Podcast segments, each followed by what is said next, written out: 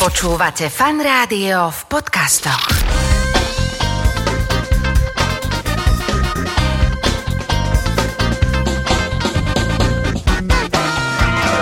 Nedeľná talk show so Šarkanom. Začína sa nedelná talk show a sme v štúdiu Fan Rádia. Vedľa mňa sedí Jakub Tačín, ahoj, vitaj. Ahoj, ahoj. Toto musím povedať, že ja to mám strašne rád na ľuďoch a väčšina tých, s ktorými si dobre rozumiem, nie sú jedno.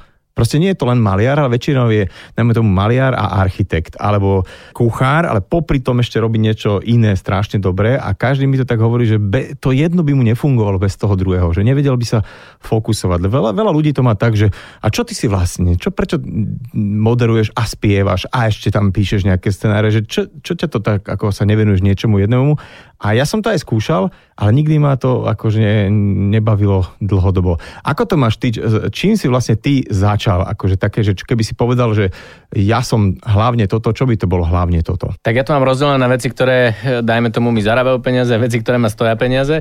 Takže e, ten dizajn a ten dizajner, to je moja profesia, alebo marketer, to je to, čím sa živím. Viacere z tých iných vecí ma možno viacej stoja času, ale zase mi dávajú niečo iné, takže mám to nejakým spôsobom takto vyvážené a aj to, čo si povedal, ja som si to dlho možno trochu vyčítal, lebo mám pocit, že je taká verejná mienka, robí jedno a poriadne. Asi už od čias mojich rodičov to je niečo, čo je vbíjane do hlav a v niečom to je pravda, že asi keď robíš tú jednu vec, má by si robiť poriadne, ale to neznamená, že ju máš robiť asi každý deň. Možno to tak je, že uh, robí poriadne a venuje sa ale v jednom momente. Tak presne, presne, jednom... to chcem povedať, že že ma to presvedčilo aj teraz, keď som čítal jednu knihu, tá kniha sa volá Range, uh, po slovensky myslím, že všestrannosť a, a veľmi pekne tam argumentuje v tej knihe, že, že o čo to je lepšie dokonca, keď máš širší záber aktivít, lebo iba vtedy dokážeš prepájať veci, ktoré by inému človeku nenapadlo prepojiť a to je vlastne absolútna pridaná hodnota, dokonca väčšina výrazných nápadov alebo inovácií vzýšla často z toho, že sa spojili ľudia, ktorí záľubu mal, že bol kuchár a popri tom bol chemik a, a zrazu z toho niečo vzniklo. Takže asi posledný, možno už aj rok to vnímam ako väčšiu výhodu a prestal som sa tým nejako trápiť, ale musím byť úprimný, že, že dosť ma to ako by mrzelo, že ma fascinovali ľudia, ktorí si sadnú a, a celý deň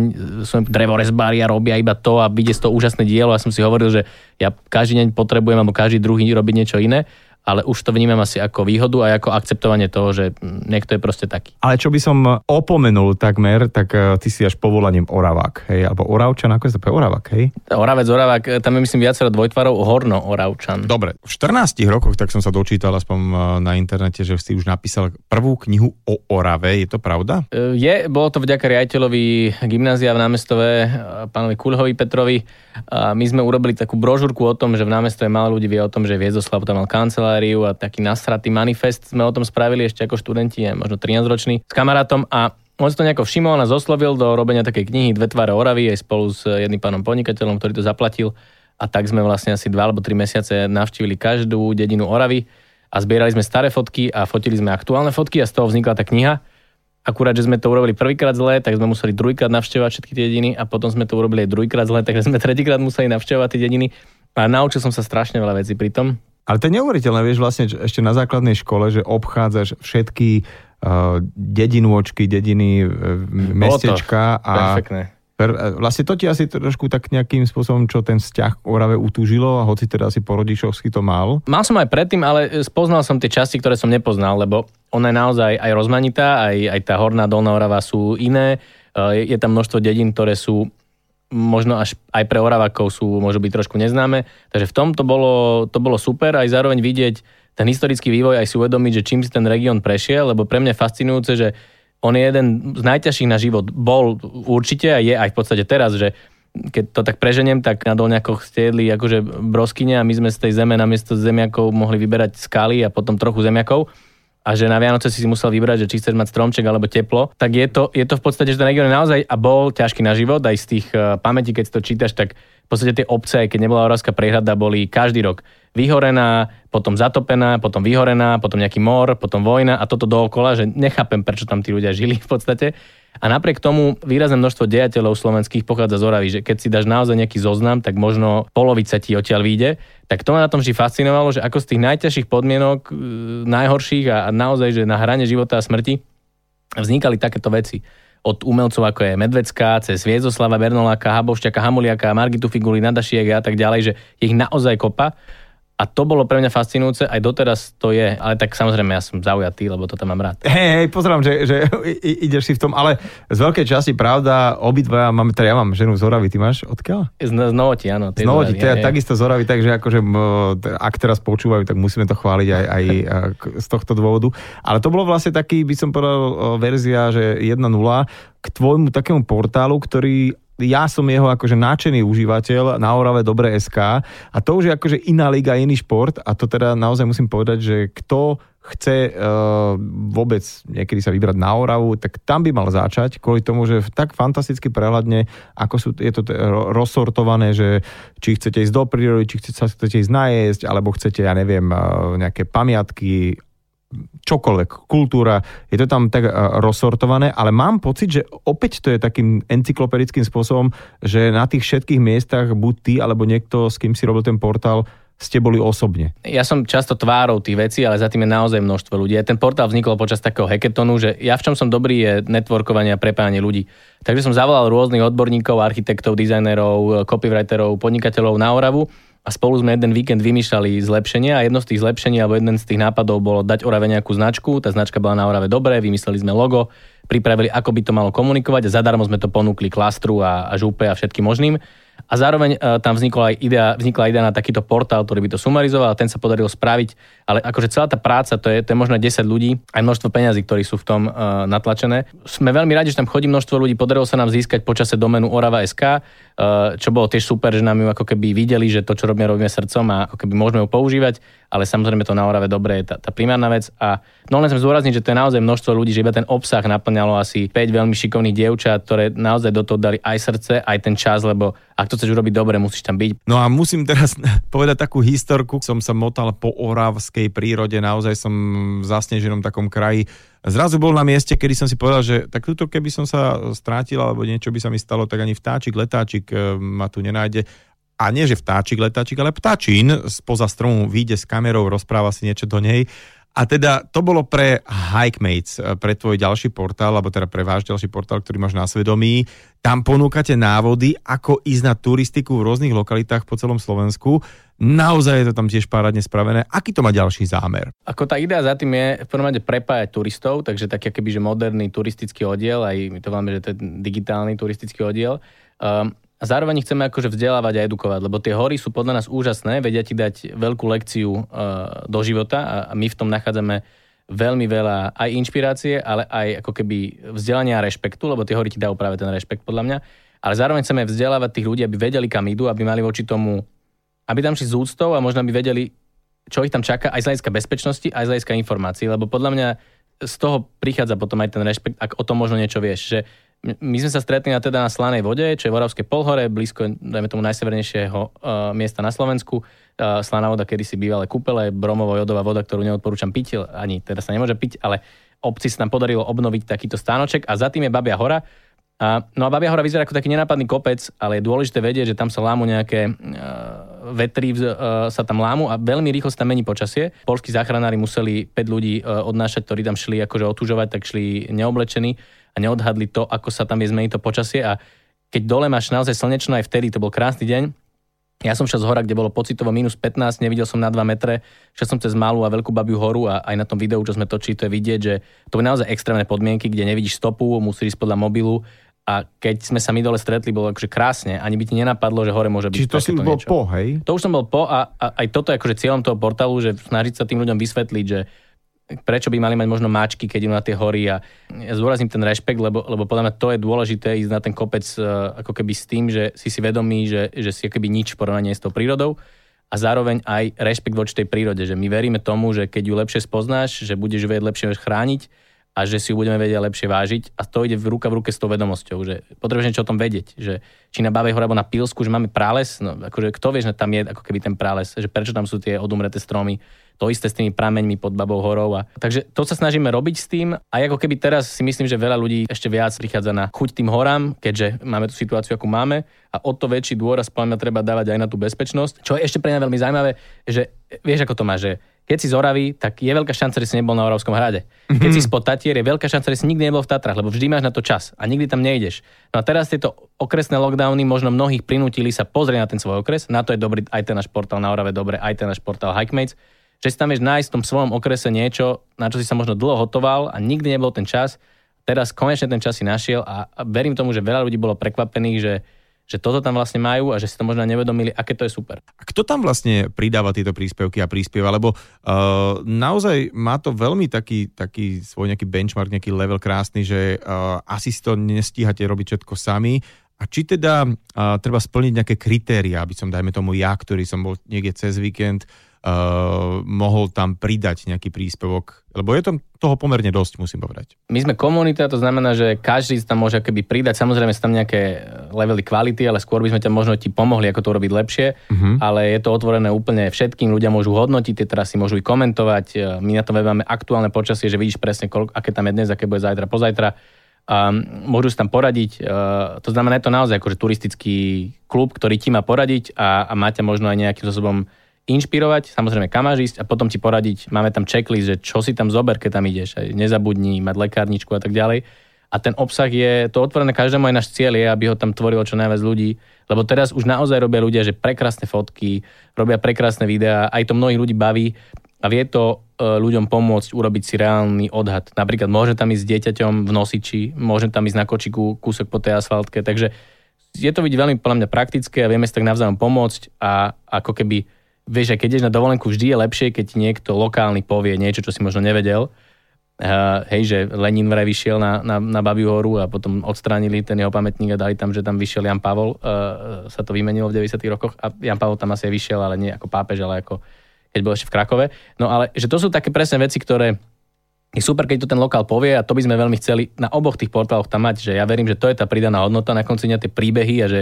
Také tie lokál urban story, hej. Môžeš že... ísť si láhnuť na Bali, jasné, a je to asi krásne a čítať knihu, aj to asi má svoje čaro, versus, že ísť niekde a naozaj tam ísť opäť s rešpektom voči ľuďom alebo voči prírode a snažiť sa vnímať, čím to je autentické a v tomto chcem akoby pomôcť. Čiže ako sa nám to bude dariť, neviem eh, posúdiť, ale budeme sa snažiť to takto robiť.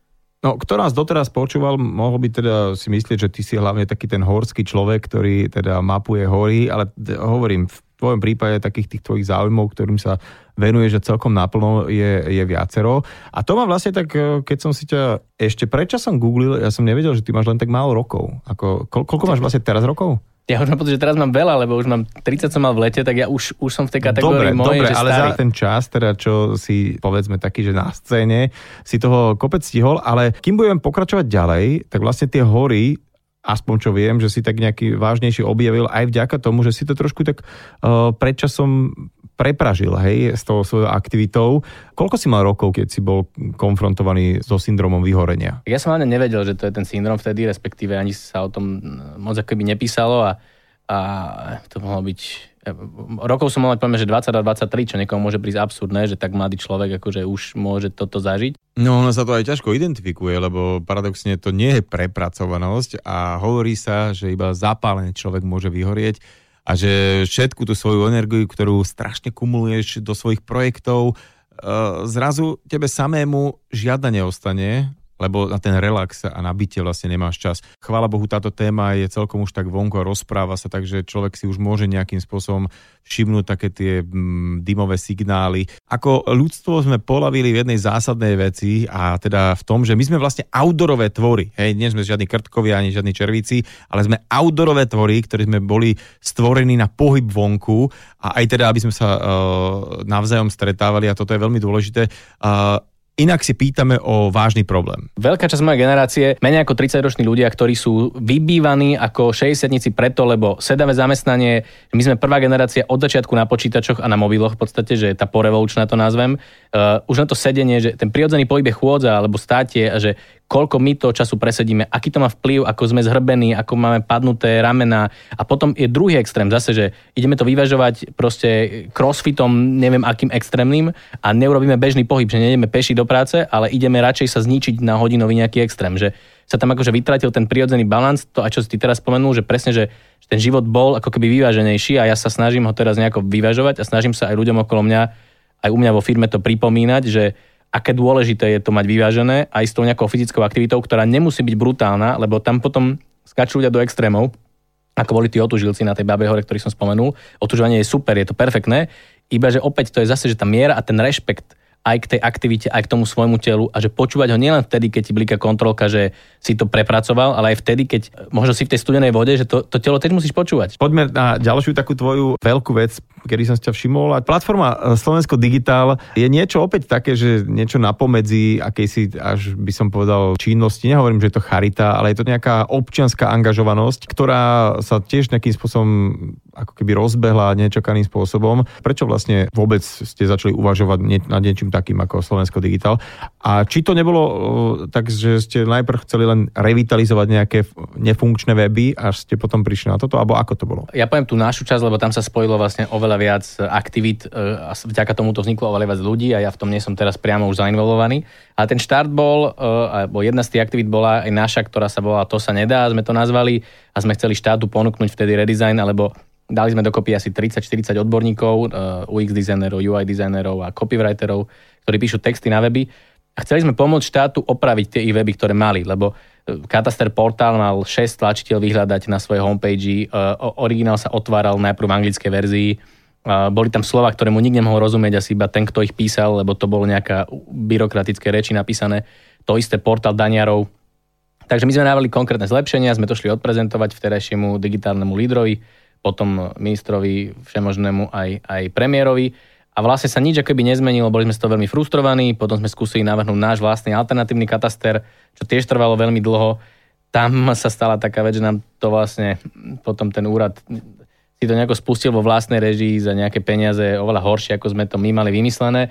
No a tá frustrácia tým pádom narastala, že nik nepočúval tie naše rady až sme si povedali, že niečo s tým v podstate musíme urobiť systematicky a že nestačí mať takéto, takéto výstrely.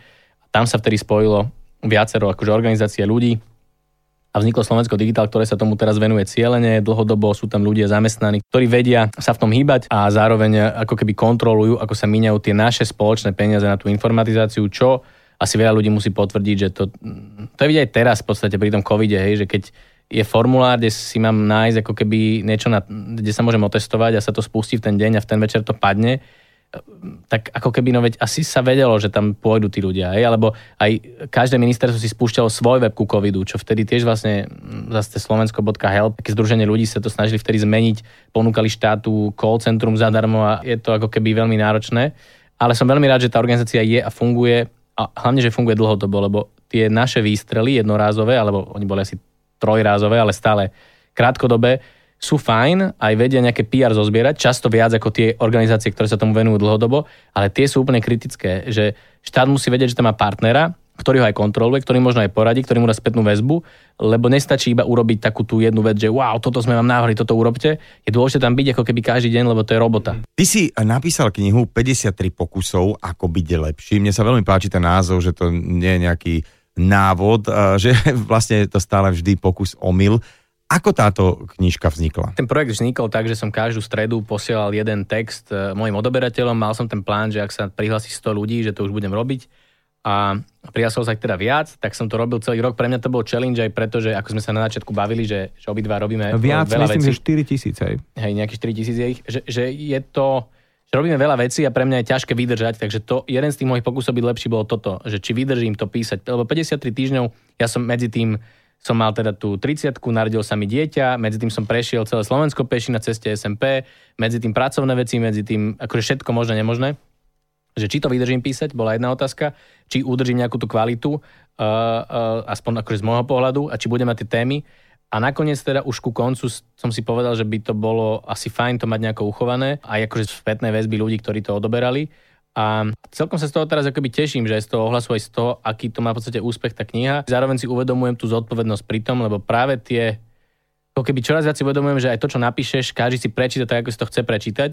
A pre mňa aj pri písaní tých krátkých esejí, to má vždy 500 slov, je to každý týždeň teda jedna, 500 slov, jedna téma, jeden tým na knihu bolo pre mňa dôležité sa snažiť to prepisovať dovtedy, kým to riziko, že si to prečítaš inak, ako som to myslel, som sa snažil minimalizovať, aj keď to je, to je vždy, sa to stane a sa to deje každý boží deň. A som prekvapený, keď mi ľudia píšu, napríklad ako, ako pochopili niektoré tie veci, alebo čo urobili, keď si to prečítali. Našťastie zatiaľ nič zlé, vždy iba dobré veci, ale je to pre mňa neuveriteľné, že Ako sa to dá uchopiť Áno. aj, aj, aj z inej strany, No, že, alebo že, že ak- každá veta, že tak to máš so všetkým, s Bibliou, Áno, áno. s každým textom na svete. No, e, ja len teda jednak odporúčam túto knihu a musím povedať, že to obdivujem, lebo, lebo ja som isté obdobie, asi cca rok, musel raz za mesiac napísať taký, že úvodný stĺpček k niečomu a to zrazu, keď prišlo, tak mne bolo fyzicky dva dní zle. Leže proste, že tie, už je to tu a teraz akože fakt, že len vyťahli, vylo- vyloviť tému a už keď e, tak s textom piesne, že, že, že niekedy, keď už ťa napadne, o čom to bude, tak už tie slova nejak To ukladaš je za sebou, no. ale, ale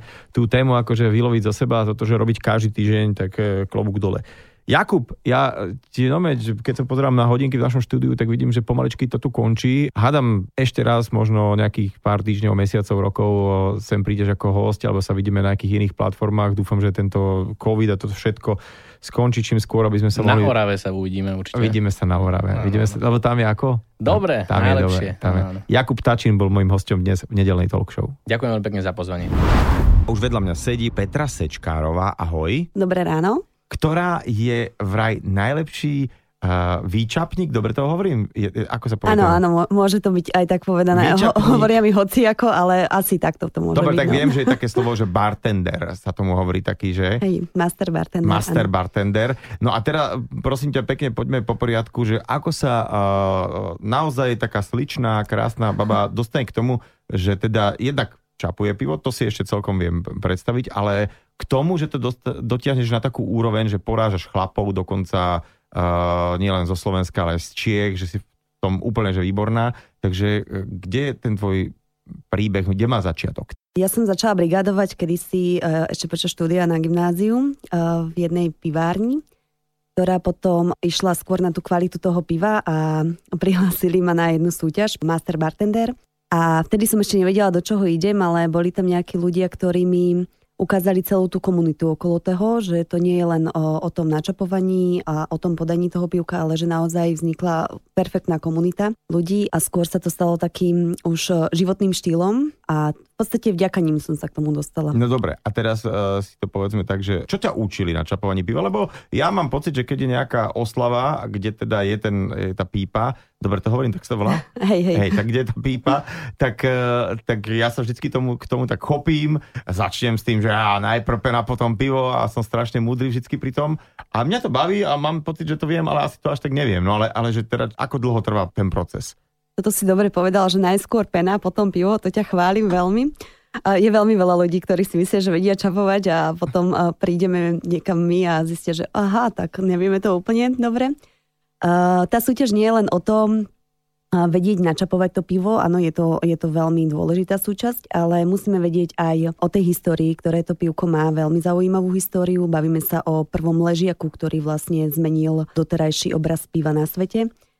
Takže tá história je veľmi zaujímavá, ten proces výroby je veľmi zaujímavý a potom je vlastne to servírovanie, správne skladovanie.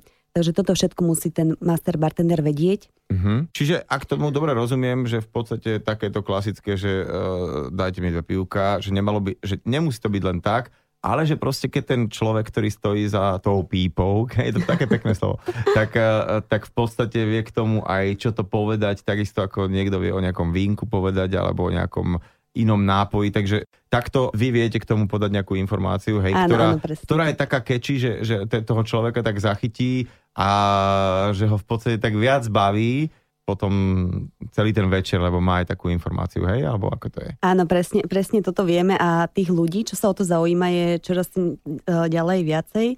Aj keď som mala niekde nejaký ten diplom vystavený, tak uh, tí ľudia sa zaujímali, že, že a Jo, aký prečo... diplom, čo to je, hej? Že, a už Áno, a presne toto, tieto otázky. A to bolo na rýchlosť a najrychlejšie si načapovala a tak. 30 naraz.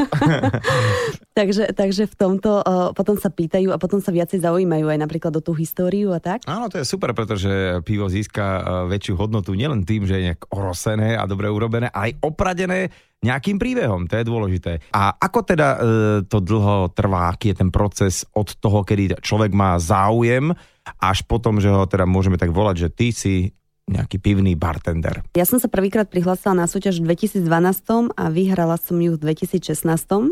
Samozrejme, že som sa nehlásila každý rok, ale tá cesta tam bola dlhšia. No ale aj v tom 2012, aj keď si dajme tomu nevyhrala, tak už e, sa dalo povedať, že teraz si to vedela, ale nie až tak dobre ako tí ostatní, hej?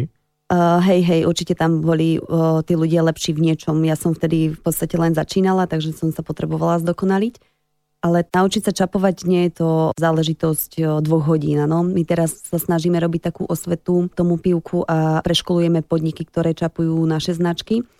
A vždy sú tí ľudia nešťastní z toho, že a tebe to tak ide, že ty to chytíš do ruky a, a už ti to pekne tečí a podobne ním to zapeňuje zo začiatku a tak tam ide len o to, aby videli, ako správne čapovať mm-hmm. a potom to chce trénovať. Už to chce naozaj len ten tréning a ten, ten môže trvať u niektorých. Tréning robí majstra, hej, že proste. hej, hej. Dobre, a teraz keď si to presne povedala, že pení, nepení, takže tam, tam je dôležitá aj tá technická zručnosť, že ty prídeš, uh, pustíš prvé pivo, že aj, aj, aj, a tu to hneď tam ponastavuješ také tie knofličky, že ako má byť ten tlak a takže to vie, lebo sú rôzne tie prístroje, sú také, že tie otáčacie, že z jednej strany je pivo, z druhej pena, potom sú také, také tie pákové opačne, že máš tam taký knoflíček, čiže s týmto ťa, ťa tiež naučia robiť, aby ti to tak lepšie išlo, hej? V podstate, hej, ten knoflíček sa volá kompenzátor. No dobre, tak knoflíček. a je teda aj na tom pakovom kohúte, aj na tom otočnom. Ja som sa úplne zamilovala do toho otočného kohúta, najskôr som mala uh, nostalgiu, potom Maroko je tam taký menší rozdiel. No a presne tak, že sú tam tie pravidlá. On sa hovorí, že sladok pivo varí, ale výčapný ho robí a dokáže ho ten výčapný naozaj uh, aj pokaziť, alebo teda môže doprieť tomu uh, svojmu hostovi úplne dokonalý pivný zážitok. Teraz no, sa a... tak pekne reklamne povedala, ale ja, mňa to tak zaujíma z takého toho praktického hľadiska, že dobre, že tie piva uh, sa proste varia v každom meste podľa nejaké receptúry a je už asi na niekom, že ktorá receptúra mu chuťovo vyhovuje. A teraz ty hovoríš, že ten človek, ktorý stojí za tým výčepom, že on to vlastne ešte môže pokaziť celé? Môže. Môže. A, a čo, sa, čo sa stane, že prečo? Prvé, čím to môže pokaziť, je to, že ho bude nesprávne skladovať s nejakými okay. potravinami a tak. To je ten prvý kameň úrazu. Čiže tam ide o tú teplotu toho skladovania? Áno, áno. Okay. Uh, mala by byť tá teplota ideálna, teda 5 až 8 stupňov je fajn. Uh, a Takzvaný potom... 7 schodík. Áno, áno. My, my tak hovoríme, že, že na 7 schodku, hej. Hej, hej, hej. To je, je že legendárny film. A teraz som ho pred dvomi týždňa mi videl a presne zase tam prišla. Ja som si ho tiež hej, chcela pozrieť. Vesničková, stredisková, tak, tak. Takže ešte stále to platí, že na tom 7 schodku je to najlepšie. No a potom je vlastne aj okolo toho výčapu, musí sa starať aj o ten výčap, môže vedieť akokoľvek pekne načapovať pivo, ale ak sa nestará o výčap a, a Čo to je starať tam... sa o výčap, že akože hm, spievať mu, hladkať ho alebo ako, že čo, čo? No v podstate hladkať ho, hej, no lebo každý večer ho treba vyčistiť. Sú na to prípravky na to určené. Čo sa tam z- zanášajú tie nejaké kvasnice alebo nejaké... Tak, čo? tak. Aj keď, sa, aj keď sa dlhšie nečapuje, tak máme také pomôcky ako nejaký balónik, že treba si oplaknúť ten výčapný kohút uh-huh. a takto, aby sa tam nedržali nejaké tieto o, mikroorganizmy alebo tie kvasinky jo. ktoré dokážu potom veľmi zmeniť chuť piva. No a teda bavili sme sa o tom, čo všetko tomu pivku škodí. Dostali sme sa k tomu, že vzduch a dokonca tie, tí frajeri, viem, že naj, najskôr trošku tak odčapujú, až potom pustia e, do pohára, pretože už ten vzduch sa môže nachádzať v trubkách, a vie narobiť šarapaty. Už to, už to zvetráva, hej. Zvetráva. A to vlastne, uh, ja by som také pivo nechcela piť a určite by som ho nechcela ponúkať našim hostom, takže, takže áno, uh, treba si odpustiť tú zvetranú časť a preto, ako ty si hovoril, že čapuješ najskôr pena, potom pivo, tak tú penu čapuješ vlastne uh, preto prvú, lebo ona chráni vlastne to pivko pred tým zvetrávaním. Uh-huh. Pena je taký vlastne ten oblačik, ktorý chráni uh, to, to pivo. pivo, aby k tomu došiel ten vzduch. OK, ktorý je rozumiem. naozaj Čiže najskôr príde do, e, do pohára pena. A, a počúvaj, toto mi povedz, Peti, uh, keďže ty si tých piviek viacej videla ako ja. Mne sa zdá dokonca, že tá pena má ako keby úplne inú konzistenciu, keď ide prvá, ako keď ju, ju dávajú ľudia na pivo. Že vlastne vieš, že keď dáš pena pivo, tak je taká, až taká, že sa tak trase, vieš. Tá. Ale keď je naopak, keď je to tak spravené, že načapuje niekto pivo, na to dá trošku peny, tak potom on tak hneď ako za, za minútu je po nej a že či, či to je pravda, alebo to len tak To, že keď myslím. načapuješ najskôr pivo a potom dočapuješ penu, tak on to volá v podstate európsky štýl čapovania. Niektoré uh, európske krajiny vôbec nemajú dovolené ponárať ten kohu do toho pivka a musia čapovať v podstate takto. Aha. Že najskôr načapujú len uh, čisté pivo, v podstate tak, že bez peny, to sa volá čochtan a, a potom vlastne dočapujú tú penu. Ale, uh, Prepač, čochtan? Čochtan sa to volá, hej. A k tomu si prídeme pri tých štýloch čapovania ešte. Je, mi príde tak jemnučko, ako taká ľahká, nie že urážka, že ty čochtan jeden, vieš, že čo tu robíš ty čochtan, vieš, také, že Toto je pekné slovo. Dobre, takže Ono sa to prepáč. len aj, aj málo používa. Hej, dobre, No. takže čiže, čiže aha, čiže tam je nejaká možno norma uh, v úvodzovkách hygienická, že, že nech sa ten kohút, nedaj Boh, nedotkne teda uh, samotného Toho piva, hej, no. Mhm. Um, a Takže čak, že pivo, pena, šup, hotovo, uh, dajte peniaze, chodte, hej. tak, tak sa čapuje v niektorých týchto európskych krajinách a vedie, vieme tak načapovať aj my, vlastne tak sa čapuje cez ten pákový kohút. Ale dá sa pekne načapovať cez ten pákový kohút aj naopak, že najskôr si načapujeme tú penu a potom uh, načapujeme to pivko. Mhm. Ale ak chceme čapovať tým druhým spôsobom, že najskôr pivo, potom pena, tak uh, dá sa aj vtedy spraviť taká pekná krémová pena, len to treba vedieť. No len to treba vedieť. No dobre, tak to- to mi nejde. Tým pádom to robím opačne a uh, tým pádom ja tvrdím, lebo vieš, keďže ja to neviem tak dobre robiť, ja keď robím, že pena pivo, tak vždycky je vlastne veľa peny a ja hneď tvrdím, že no lebo ja čapujem len šnity. Lebo a, teraz... Je to tvoj obľúbený Hej, štýl? Áno, a ty to chceš proste, všetkých hej, naučiť. Hej, hej, tak, tak tým, tým pádom to tak... Ja som totiž to uh, čítal takú, takú, to bola taká poviedka, alebo ja neviem, čo to už dávno, dávno, pradávno, myslím, že pán Verich to písal, že konec šnitu v Čechách a bolo, bolo to také, také, také krásne, a vtedy som nevedel, že čo to je a potom som sa tak mm, tom A ďalej vieš, kto googlil. vymyslel ten šnit? Si to Neviem, neviem. A sa tak hovorí, že vymyslel Karol Čapek. Aha. A kvôli tomu, že... Ale to eh, mohol byť Čapek, nie Verich, vidíš to? A no, možno, že si si to pomýlil. A, a on, uh, neviem, či napísal, že Nie, konec to, to nebolo, to nebolo že také, že brožúra by som to držal v ruke, to bolo na internete taká nejaká, vieš, že... Áno, o- v niektorých, o v niektorých hospodách, teraz sme boli dávnejšie v Prahe, to majú vytlačené tento príbeh toho. Aha.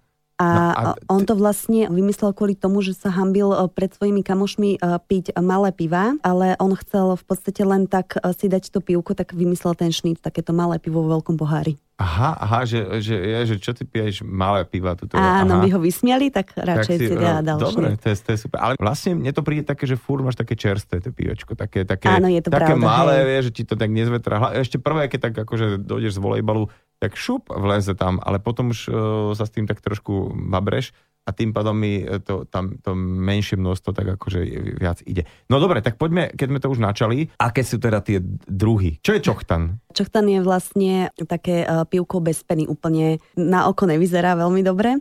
A je to načapované pivko na jedenkrát, ale úplne bez peny obsahuje najviac tej COčky, čiže také najviac rezké a pre mňa také, také najviac horké.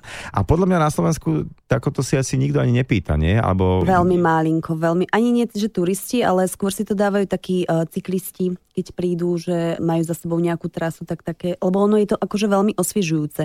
Aha. Alebo ak si dáš niekde nejaký guláš, ktorý ťa tak um, zasytí, že ti je až ťažko, tak uh, je to fajn si dať tento čoktan. OK. Uh, potom je tá hladinka, takéto klasické, čo vyzerá aj na oko veľmi dobre a najčastejšie uh, najviac uh, si ho ľudia pýtajú. Uh, je to s tou takou asi, ja neviem, 35 mm penou. Keď no, to ja takto- neviem, asi tak keď to- 35 a teraz určite tam na súťaži, že prepač, tento rok to nevyšlo, mala len 34. Malo 34, presne alebo tak. 36, No a preto som to v tom 2012 nevyhrala. Lebo si až, dávala 3, 3 no, 4. musela som si, musela som si to doladiť ešte, tú penu. Vlastne dva roky si trénovala tak od oka, že koľko je 35 mm. A nie, ja som si normálne dala risku na ten pohár, aby som vedela, že pokiaľ je tých 35 mm. OK, OK, OK. A potom zmenili poháre, takže zase bolo Áno, zle. a no. znova, a, A znova to a isté, znova. takže trvalo to roky. roky. No počuj, takže, takže toto sa volá hladinka a potom sme mali ten štít. Čiže to je tak pol na pol, hej? Uh, šnít je... Um, Šnít je v podstate taký košt a uh, záleží od vyčapného, ak, ako má to pivko rád. Uh, takže od každého jedného vyčapného uh, záleží, koľko tam tej peny dá. Niektorý dá tej peny menej, niektorý čapuje také, že uh, tretina pivo, tretina Ty peny, si dala ďalšie slovo košt, strácam sa. Či to je ako taká To je- koštovka? Áno, áno, dobre. ten šnít je taká tá koštovka vlastne. Á, okej. To si dá, to si dá Ale môžem vyčapnúť- koštovať aj celý večer, keby ako bolo na Ako hej? môžeš, no, hej, dobre, môžeš. Áno. Tak jasné. Tak, Uh, ono ten košt vlastne je to preto, že keď výčapný narazí uh, nový uh, súd alebo, Mhm. uh-huh. alebo tank, tak v podstate ochutná to pivko, či sa niečo nestalo. Áno, ono môže, uh, môže to, tou prepravou sa niečo stáť. to Alebo máme aj bolo- pri e, víne niekedy môže byť zlomené a môže Áno, mať z celej to- bedničky jedno je zlomené a nedá sa nič robiť, hej, jasné. No Dobre, presne tak. tak? Takže to treba ochutnať. Alebo uh, pivár, keď príde niekam do nejakej, do nejakej hospody alebo pivárne, ktorú nepozná, Mhm. tak si objedná tento šnít, aby vedel, že či tamto pivko je dobré. OK, OK. Takže, takže naozaj je to také pivko na ochutnávku alebo také, také na rozlúčku, že o, si si dal hladinku predtým a už nevládzeš vypiť tú hladinku, tak si dáš teda Takže ten šnit. o, že vlastne keď tak rozumiem, že dám si ešte, nedám si, a tam ešte A ten šnit sa zmestí. vle, presne. hej, vleze je. Ešte jeden tam akože zasuniem, že ten tam niekde do boku ešte Áno, ten sa z- z- zmestí. zalejem to. Ono je to možno aj tým, že ten šnit, uh, tým, že je tam tá vyššia pena Aha. a tú COčku uh, premieňame do tej peny, tak je uh, to pivko také jemnejšie, že obsahuje menej tej COčky a tak menej zasycuje. Aha, aha. Vieš čo, a ja som ti neviem, či toto tiež mi povedz, že či je pravda alebo nie, ja som ti niekde čítal, že práve tá sranda, že si dáš takéto, že pena pivo, že tá kombinácia, že tá pena je sladká a pivo je horké, že to v mozgu normálne vyvoláva taký ten, vieš, že keď si dáš že rýchlo za sebou sladkú s horkou, že to vyvoláva ako keby, že smet. Že má on, ten mozog ti má informáciu, že je smedný a vlastne ty, hoci to položíš naspäť, tak on tam niekde tú informáciu máš, že ale kamo, tak si smedný, tak čo to pokladáš, vieš, že či to e, není aj takáto finta. Uh, to neviem, že či to je úplne týmto, uh, ale uh, ono sa tomu hovorí, že piteľnosť a každé pivo má inú tú piteľnosť. Toto, o ktorom sme sa uh, my rozprávali o tom uh, najlepšom pive na svete, má tú piteľnosť veľmi vysokú. To v podstate za to môžu tie horké látky v tom chmeli, že to nabáda k tomu ďalšiemu napitiu sa zase. Takže ono to bude možno tým. OK, čiže ale... ale... piteľnosť, ale toto skipneme, aby sme to nenabádali a, a poďme teda uh, na to, ty, to posledné, ty si hovoril, že sú štyri uh, tie druhy Áno. a teda už máme za sebou tie tri, teda čochtan, hladinka, šnit a štvrté je čo? Mlieko. Mlieko. A Mlieko. mlieko, je, teda skúsim logicky, že iba pena, hej? Tak, správne. Uh, je to taký úplný opak toho čochtanu. OK. A prečo teda uh, toto vôbec existuje, že mlieko? Lebo to niekto pije len, že tak si dá peničku? Uh, hej, obľúbujú to najmä ženy, pretože to mlieko je také najsladšie. Ale uh, to sa aj nejako špeciálne pije? Na to, aby sme si vychutnali to mliečko, tak by sa malo vypiť na jeden krát. Čiže šup, hej? Áno. Ženy, ale, ale akože exujú to, hej? Tak to je, Uh, áno, dá sa to tak a- povedať. Ale, ale je to hamba, keď si, že muž dá mlieko, že... Nie, nie, dávajú si to často aj muži. Aj. Buď si to dajú také, že posledné pívko, alebo už som Ja som to videl tým- tak, že normálne vstali, že celý večer sedeli a potom vstali a išli normálne tam a rovno pri, za, za výčapom. Áno, je to, je to pukli, úplne tak- najlepšie si to dať uh, rovno na tom výčape, lebo tá pena sa veľmi rýchlo mení na to pivo. Aha, aha, A ono aby, je- to, aby to zrazu nebolo už niečo Áno, polo, ono už by to bolo také, potom také skôr ako zvetrané Pološnit. nejaké typy. Šmlíko. No šmlíko, takže takto. No dobre, a teraz, keďže toto vieme, že tie štyri druhy, a teda čo sa môže stať, že pri tom samotnom procese čapovania aj tam sa dá ešte, že čo, čo to pokaziť? Ešte je veľmi dôležité uh, to, aby bol pivne čistý pohár.